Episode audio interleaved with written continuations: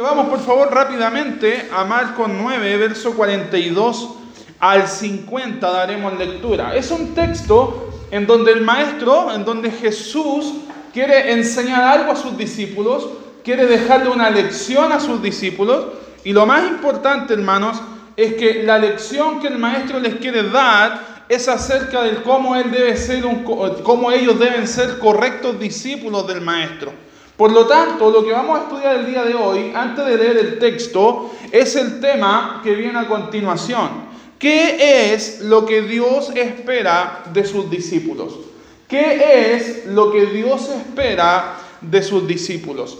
Hermanos, este texto que leeremos se enfoca en los discípulos de Cristo, pero recordemos que tú y yo también somos llamados a ser discípulos de Cristo. Por lo tanto, el consejo que veamos en esta palabra debe aplicarse también a nuestras vidas. Como discípulo de Cristo, como seguidor de Cristo, ¿qué es lo que Dios espera de mi vida? ¿Qué es lo que Cristo espera que yo haga como fiel seguidor de Él? Mira lo que dice Marcos 9, verso 42. Daremos lectura. Cualquiera que haga tropezar a uno de estos pequeñitos que creen en mí, mejor le fuera si se le atase una piedra de molino al cuello y se la arrojase en el mar. Si tu mano te fuera ocasión de caer, ¿qué dice? Córtala. Mejor te es entrar en la vida manco que teniendo dos manos ir al infierno, al fuego que nunca puede ser apagado, donde el gusano de ellos no muere y el fuego nunca se apaga. Verso 45. Y si tu pie te fuera ocasión de caer, córtalo. Mejor te es entrar en la vida cojo que teniendo dos pies ser echado en el infierno al fuego que no puede ser apagado, donde el gusano de ellos no muere y el fuego nunca se apaga. Y si tu ojo te fuera ocasión de caer, sácalo. Mejor te es entrar en el reino de Dios con un ojo que teniendo dos ojos ser echado al infierno, donde el gusano de ellos no muere y el fuego nunca se apaga. Verso 49, porque todos serán salados con fuego y todo sacrificio será salado con sal. Buena es la sal, mas si la sal se hace insípida, ¿con qué la sazonaréis? Tened sal en vosotros mismos y tened paz los unos con los otros. Podrá verse un texto un poco confuso de entender. Podrá verse un texto un poco muy duro de poder escuchar. Pero para poder entender todo este texto debemos recordar qué está sucediendo en el contexto. ¿Qué es lo que está sucediendo en los textos más cercanos a lo que acabamos de leer? Y no sé si recuerdas que la predicación de la semana pasada, la última predicación, el domingo por la tarde, estuvimos hablando acerca de una mala actitud que tuvieron los, que tuvieron los discípulos con otro hombre que estaba predicando de Cristo. ¿Lo recuerdan? Un hombre que estaba predicando de Cristo, haciendo milagros en nombre de Cristo, testificando de Cristo, y vienen estos discípulos que lamentablemente engañados en sus corazones, le callan la boca a este hombre. Le callan la boca y le dicen que no siga predicando y le dicen que no siga manifestando esos milagros, por, simplemente porque ese hombre no pertenece al grupo selecto. ¿Lo recuerdan? Entonces, hermanos, ahí vemos cómo es que Jesús comienza a reprochar a sus discípulos. Y no sé si recuerdan las palabras mencionadas por Jesús. El que es con, nosotros no puede ser contra nosotros. O sea, debemos dejarle. Él está contra nosotros. Es nuestro aliado. Él, está, eh, eh, él está predicando en mi nombre. Él está a favor nuestro. No es tu enemigo. Y bueno, la semana pasada estuvimos hablando sobre la importancia de aceptar a nuestros hermanos, aunque todos distintos. Algunos tendrán carácter más explosivos que otros, algunos serán un poquito más tiernos que otros, algunos quizás eh, tendrán eh, alguna cualidad o algún defecto que a mí no me gusta o no me agrada. Pero en el fondo lo que estuvimos viendo es que debemos aceptarles tal como son y amarles tal como son. Amén. Eso lo estuvimos viendo la semana pasada. Pero ¿sabes qué? el problema principal es que estos discípulos le estaban prohibiendo predicar a este hombre. No sabemos más de este hombre en la Biblia, pero quiero que en este momento hagas algo. Quiero que te pongas en los zapatos de ese hombre a quien le callaron la boca. Quiero que por un momento te pongas en su mente, te pongas en su corazón. Hermanos, no sabemos nada de él, pero probablemente ese hombre haya tirado la toalla.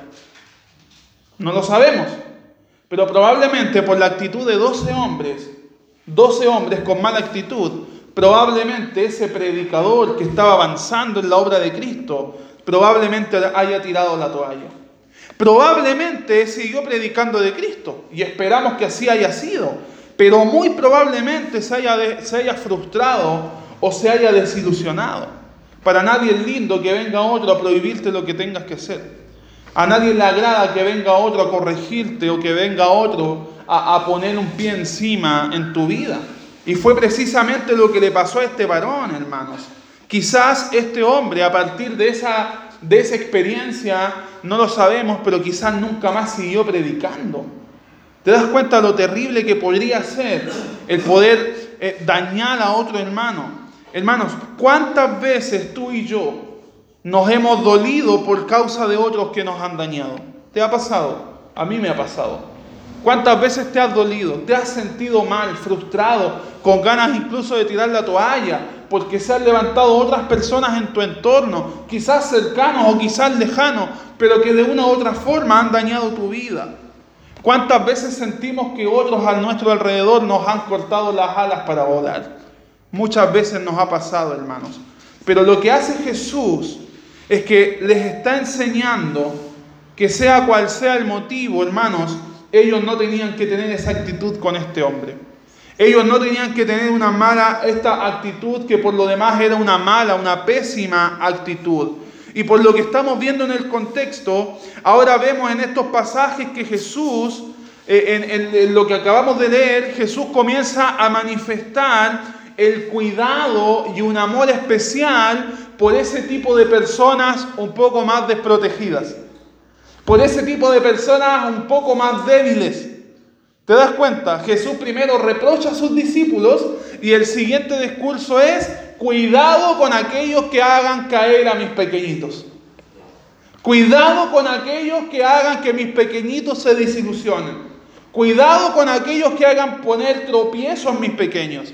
Jesús eh, eh, eh, les reprocha por la mala actitud, pero luego les dice a esos que ustedes ven pequeños, a esos que ustedes ven como personas miserables, les amo y estoy atento también a ellos. Por lo tanto, cuidado con tu actitud hacia ellos. Amén. Eso es lo que Jesús está enseñando. Vemos, hermanos, que es tanta la compasión y el amor hacia esos pequeñitos de Jesús a esas personas que las advertencias que da Jesús son muy severas. Menciona el infierno, menciona el lago de fuego, menciona el tormento que se vive en aquel lugar. Hermanos, por primera vez en el libro de Marcos estamos viendo a Jesús hablar del infierno. Y habla bastante, hermanos. Yo por lo que pude ver, solo en ocho veces durante este pequeño texto o estos pequeños versículos menciona ocho veces la palabra fuego o la palabra infierno para referirse al mismo lugar de castigo. Si te das cuenta, Jesús está viendo este tema muy severamente. Dañar a uno de sus pequeñitos para Jesús es totalmente serio. Y, para, y si para Jesús es serio, entonces nosotros debemos tomar esa enseñanza con mucha seriedad. Me imagino a los dos escuchando a Jesús y todo con las bocas calladitas. Las mismas bocas que se abrieron para callar y criticar a otros, me los imagino ahora comiéndose sus palabras porque el maestro les está tratando con severidad. Hermanos, este pasaje está principalmente orientado a sus discípulos y como nosotros también somos discípulos del maestro, debemos aprender qué lecciones pueden haber en nuestra vida.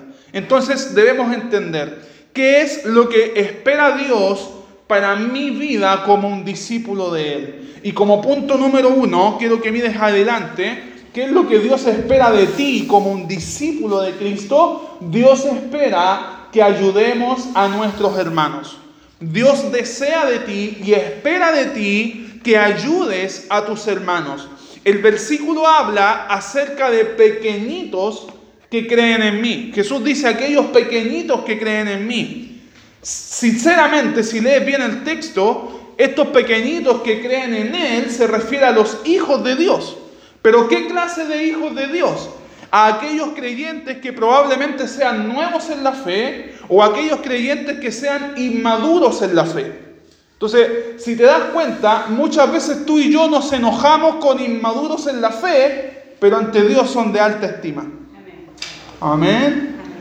Nos enojamos porque un hermano nuevo en la fe no puede dejar el pecado, pero Dios le ama. Wow. Debemos enseñarle. Amén. Es nuestro deber. La palabra debe ser abierta a su vida. Pero Él es de tal aprecio como tú y yo para el Maestro. Amén. Y estos pequeños en la fe vienen a ser creyentes nuevos, creyentes inmaduros, hermanos. Y lo más delicado para Jesús es que alguien venga y haga caer a esos delicados en la fe. Lo más delicado para el maestro es que alguien venga y haga caer a esos creyentes que son un poquito inmaduros en la fe. Hermanos, aquellos que lo hacen, aquellos que buscan hacer caer a los pequeños en la fe, están buscando ser disciplinados por el maestro. Aquellos que instan en hacer pecar a estos hermanos nuevos en la fe, están buscando la disciplina del Señor. Y hay que tener mucho cuidado.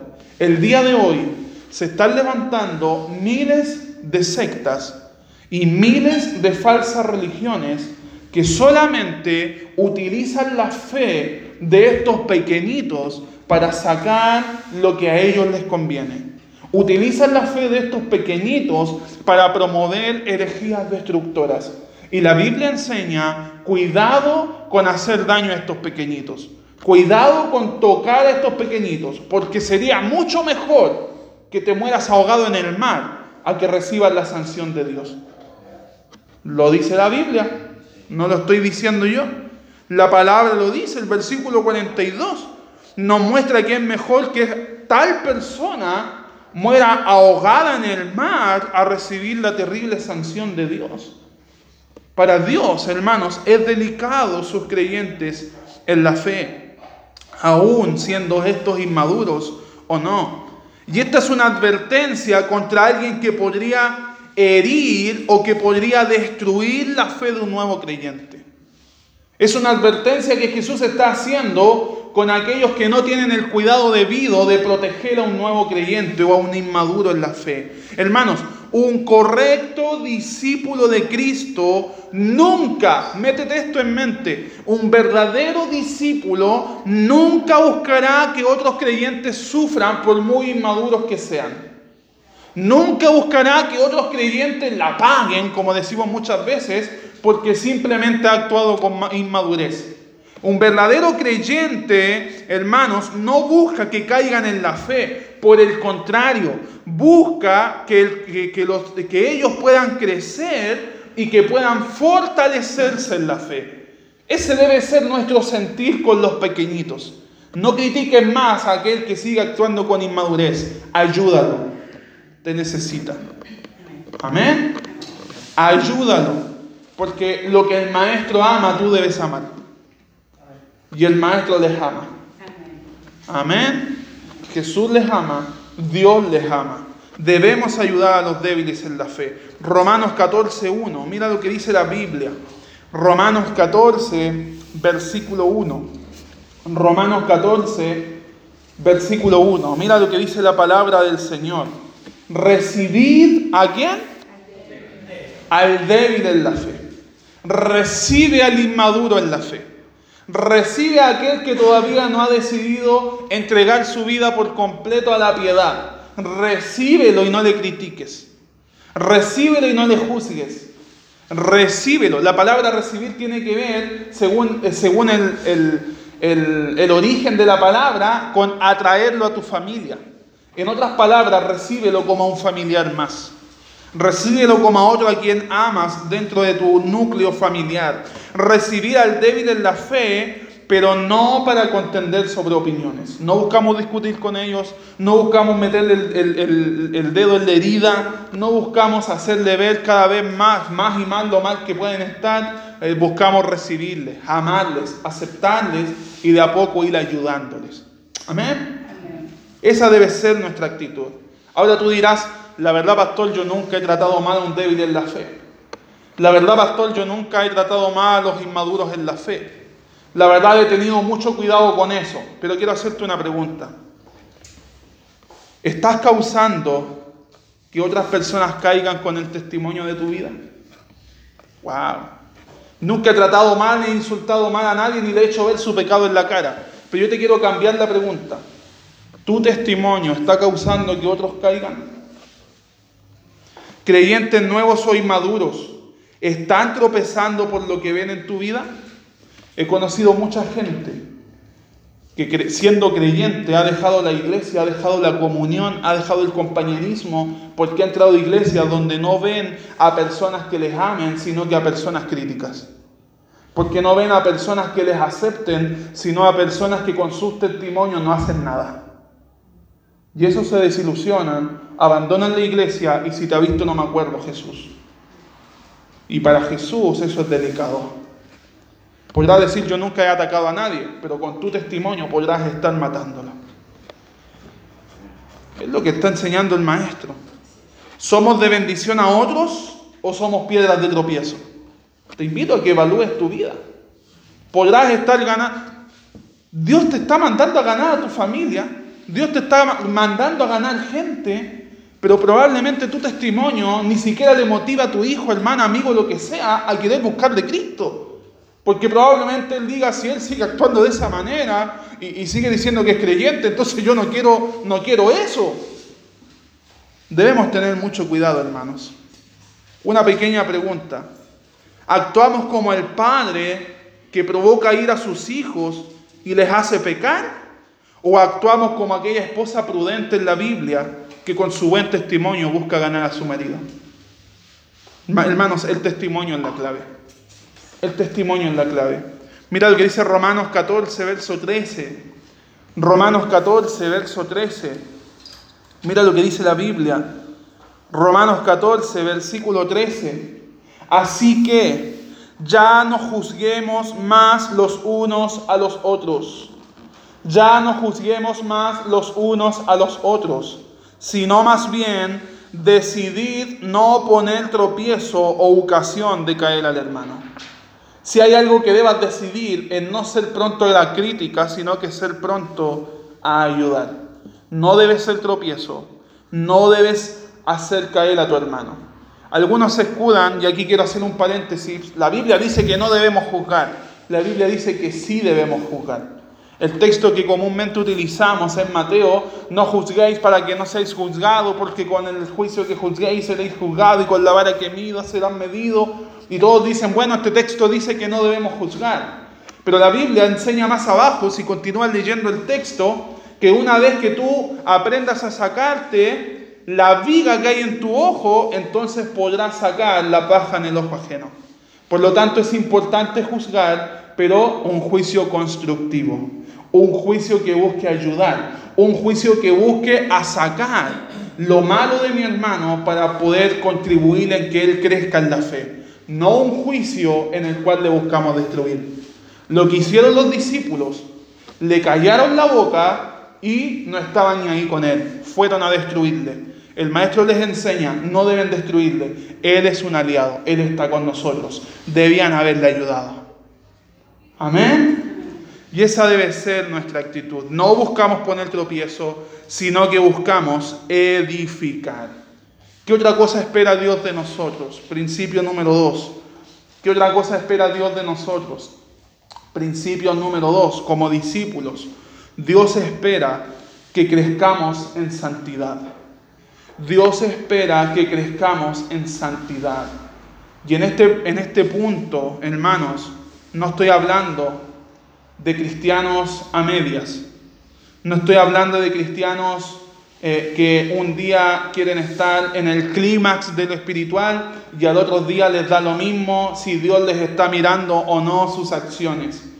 Lo que Dios está esperando de ti es que tu vida sea una vida de continuo crecimiento en santidad. Santidad es ser apartado para Dios. Por ende, todo área de tu vida debes estar apartado para el Señor. Jesús, ¿qué fue lo que hace? Les entrega una ilustración para enseñarles que deben vivir en santidad. ¿Qué ilustración hace Jesús? ¿La recuerdan? Córtense la mano, córtense el pie, sáquense el ojo. Ya, no es que la Biblia diga que tengamos que hacerlo. Ya, no es que porque un día hacemos algo incorrecto, vayas a tu cocina, pesques el mejor cuchillo y te cortes la mano para que no lo hagan nunca más. Sabemos que Jesús está usando una alegoría para poder enseñar. Está usando un ejemplo para poder entregar un mensaje. Él habla de mutilar partes del cuerpo que te están provocando a llevar a pecar o que te están causando tentaciones para pecar.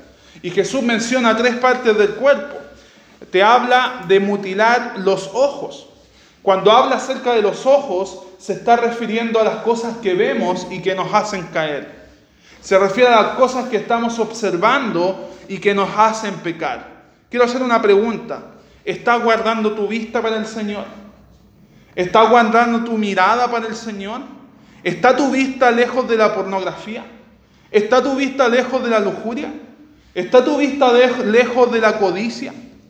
¿Está tu vista enfocada en dar vuelta cuando una mujer pasa por el lado tuyo? ¿O estás enfocado en mirar a Cristo?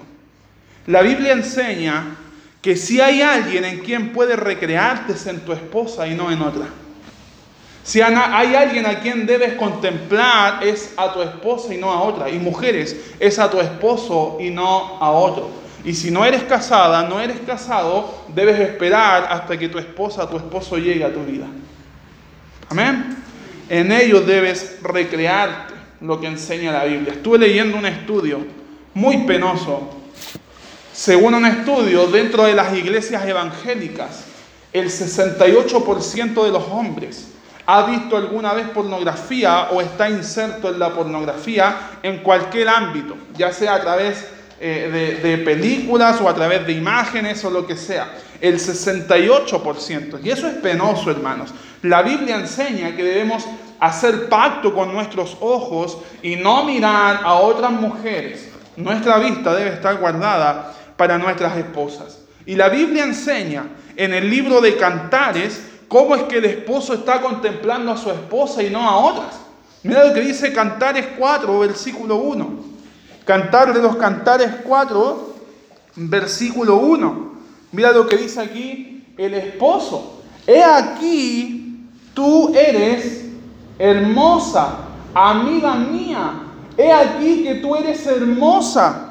Tus ojos entre tus eh, como de paloma, tus cabellos como de manada de cabras que se recuestan en las laderas del Galaad ¿Sabes qué? Lo que está haciendo aquí el hombre, el esposo, es contemplando la hermosura de su mujer. Y si lees todo el capítulo 4, te vas a dar cuenta que vez tras vez está describiendo una parte incluso del cuerpo de su mujer. Destaca sus ojos, sus labios, su cuerpo, sus pies. Destaca todo, hermanos, y lo ve con hermosura.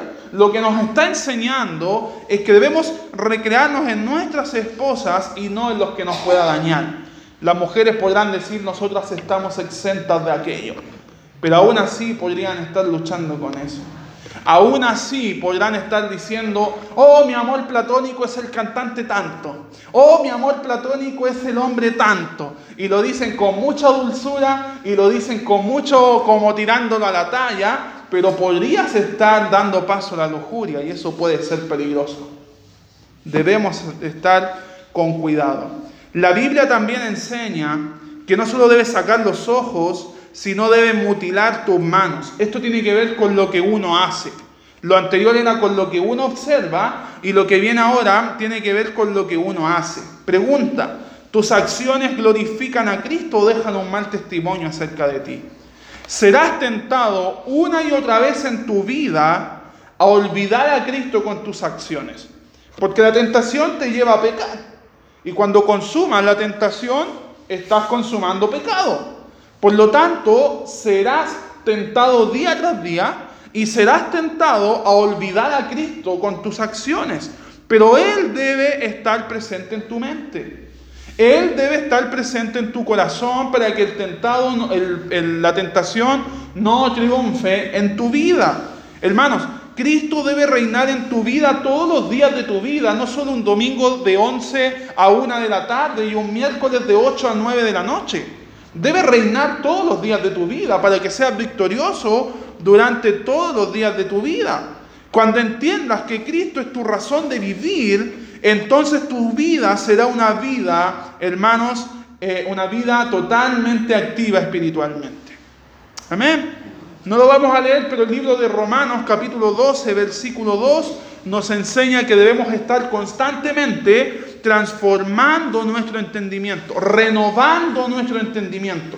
Nuestra mente debe estar constantemente renovándose con la palabra de Dios. Cristo en mi mente, Cristo en mi interior. Debemos estar pensando, hermanos, en que Cristo lo es todo en nosotros y según el texto, estar trabajando con nuestra mente nos lleva a comprobar la buena voluntad de Dios.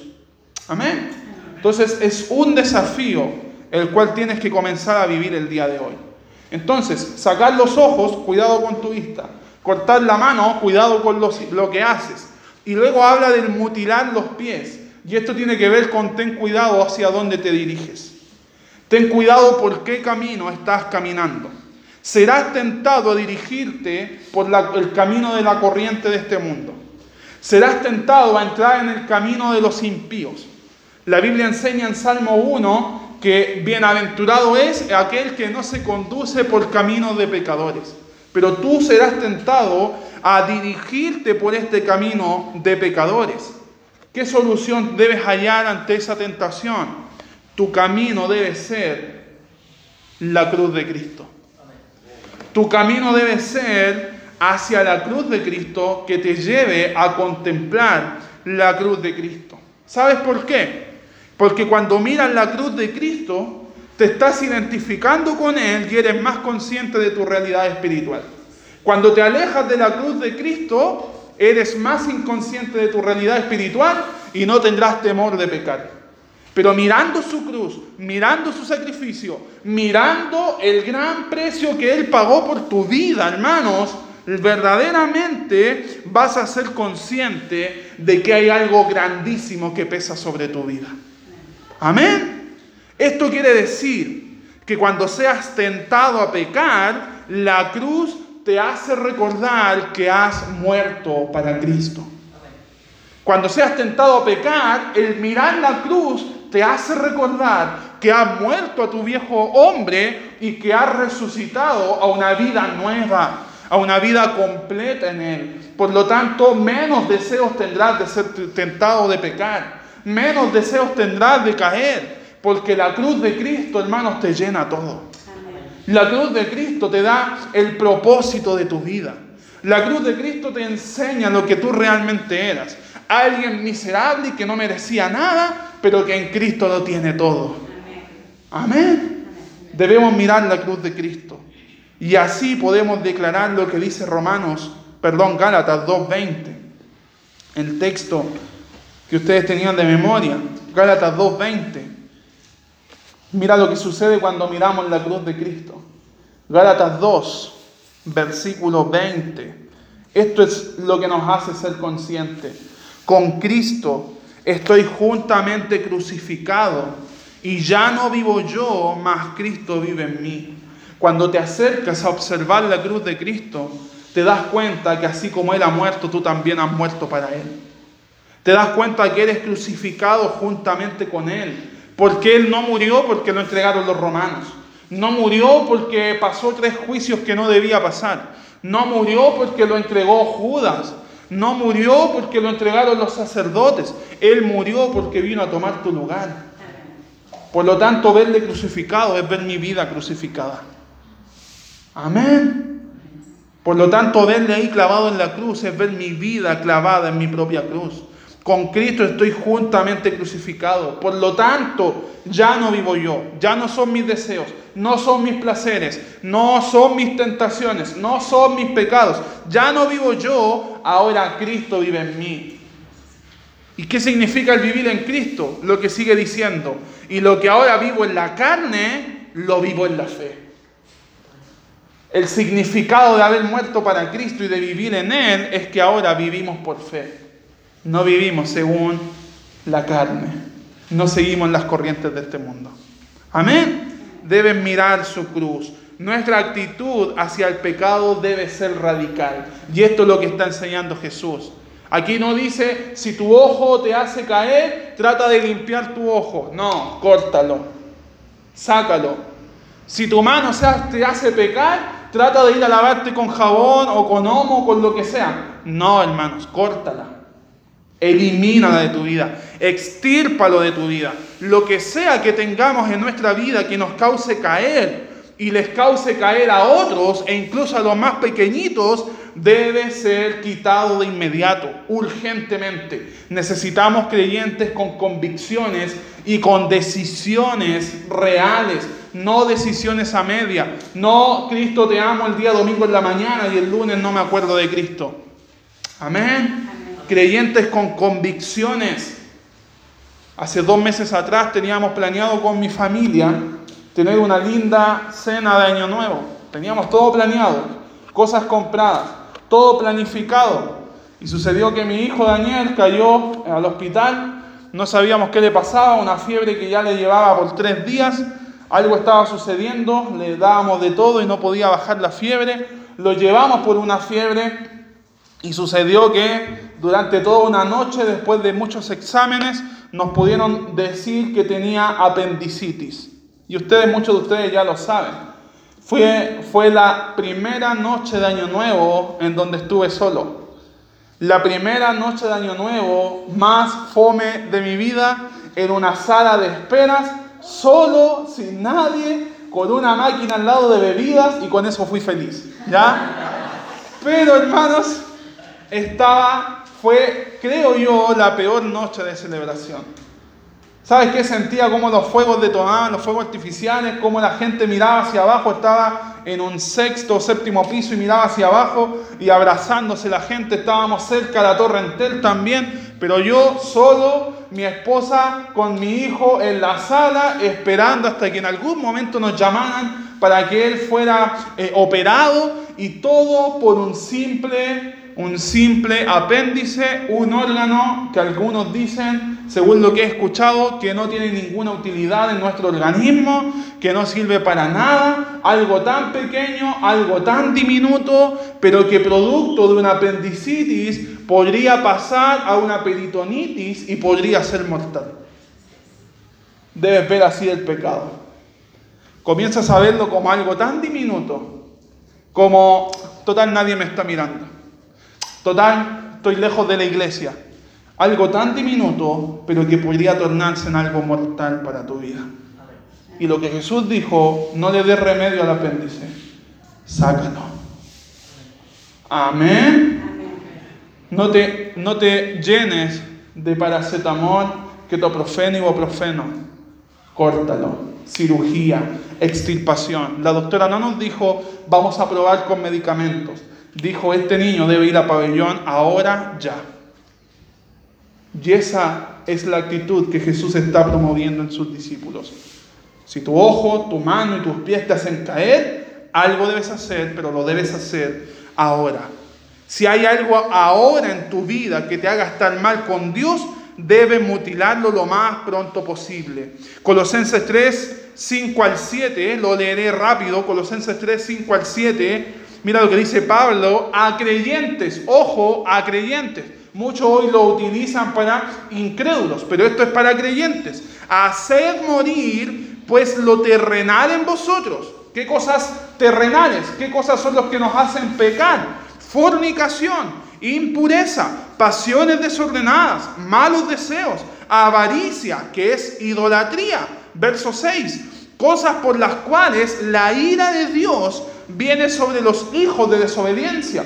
Lo que Pablo está diciendo, la ira de Dios juzgará y castigará a todos aquellos que no son hijos y que practican tales cosas. Pero como ustedes son hijos de Dios, no pueden practicar lo mismo que practican los incrédulos. Es imposible que puedas vivir bajo un estilo de vida eh, que vive otra persona que será juzgada ante el trono de Dios. Es imposible. Tú eres hijo, Él no. Tú eres creyente, eres incrédulo. Tú eres salvo, Él no. Eres justificado por la sangre de Cristo, Él aún no. Es imposible que vivas de esa manera. Versículo 7. En las cuales vosotros también anduvisteis, ¿qué dice? En otro tiempo. Jesús te está diciendo, eso déjalo para tu pasado, pero no para tu presente. Amén. Déjalo para tu, eh, eh, eh, la historia de tu vida, pero no para la historia que estás fabricando. O lo sacas o lo dejas y te estás engañando a ti mismo. Este texto nos hace ver que verdaderamente en ese tiempo hubieron creyentes que estuvieron perdiendo su batalla con el pecado. Porque de lo contrario Pablo no estaría corrigiendo el pecado. Amén. Y probablemente entre nosotros hay gente que está perdiendo la batalla con el pecado. Pero gracias a Dios por su palabra que en todo momento nos anima a poder crecer. Amén. No lo veas como crítica, no lo veas como una predicación de palos, velo como una oportunidad en donde Dios está extendiendo su gracia y misericordia. Tenemos a un Dios misericordioso y Él espera grandes cosas de ti. Pero no lo podrás hacer si no estás mirando la cruz de Cristo. No lo podrás hacer si no estás agarrado de su mano. Y punto número tres y último, ¿qué espera Dios de ti? Dios espera que estés dispuesto a sufrir. Como discípulo, Dios espera que estés dispuesto a sufrir.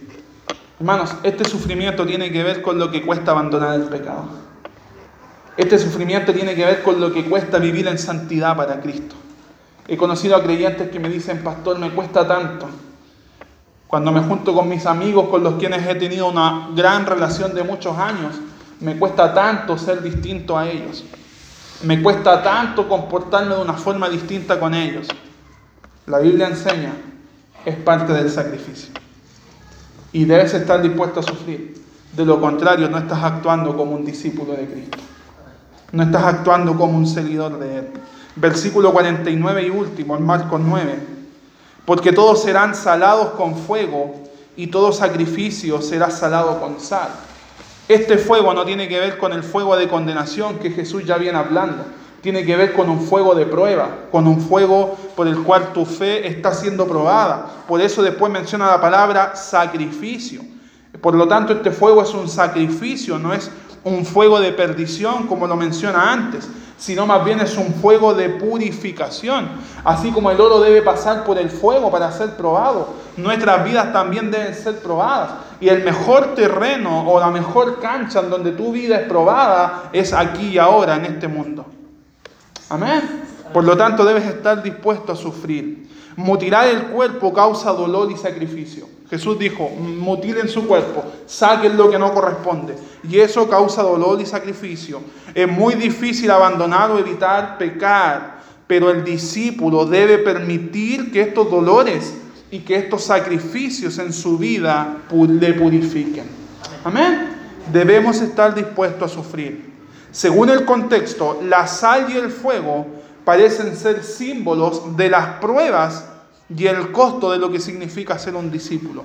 Por tanto, ser un discípulo es un costo que involucra tu vida entera, no una vida medias, no solo domingo y miércoles, o no solo cuando me encuentro con un hermano en la calle soy el santo. Tu vida, hermano, ser discípulo involucra tu vida entera. Primera de Pedro 1, verso 6. Primera de Pedro 1, versos 6 y 7. En lo cual vosotros os alegráis, aunque ahora por un poco de tiempo, si es necesario, tengáis que ser afligidos en diversas pruebas. Para que sometida a prueba, ¿qué cosa? Vuestra fe mucho más preciosa que el oro, el cual aunque perecedero se prueba con fuego, sea hallada en alabanza, gloria y honra cuando sea manifestado Jesucristo. Somos probados con el fin de que nuestra fe se fortalezca. Estamos dispuestos a sufrir a fin de que cuando Cristo se presente ante nosotros podamos decir, estamos aquí con una fe genuina, una fe que te glorifica, una fe que te honra. Amén debes estar dispuesto a sufrir. Y el día de hoy, hermanos, comienza a amar a aquellos a quienes con tu mente estás despreciando. Comienza también, hermanos, a estar dispuesto a sufrir. Y como punto número dos, debes comenzar a crecer en santidad. Hoy es el día en donde probablemente debas entrar a pabellón de urgencia para sacar lo que está contaminando tu corazón. Amén. Algunos están muriendo en el pabellón, pero necesitan una intervención rápida. Hoy es el día. O lo cortas o no lo cortas. No sirven antiinflamatorios. Debemos extirpar. Oramos, Padre, te damos gracias, Señor, por este mensaje. Te damos gracias.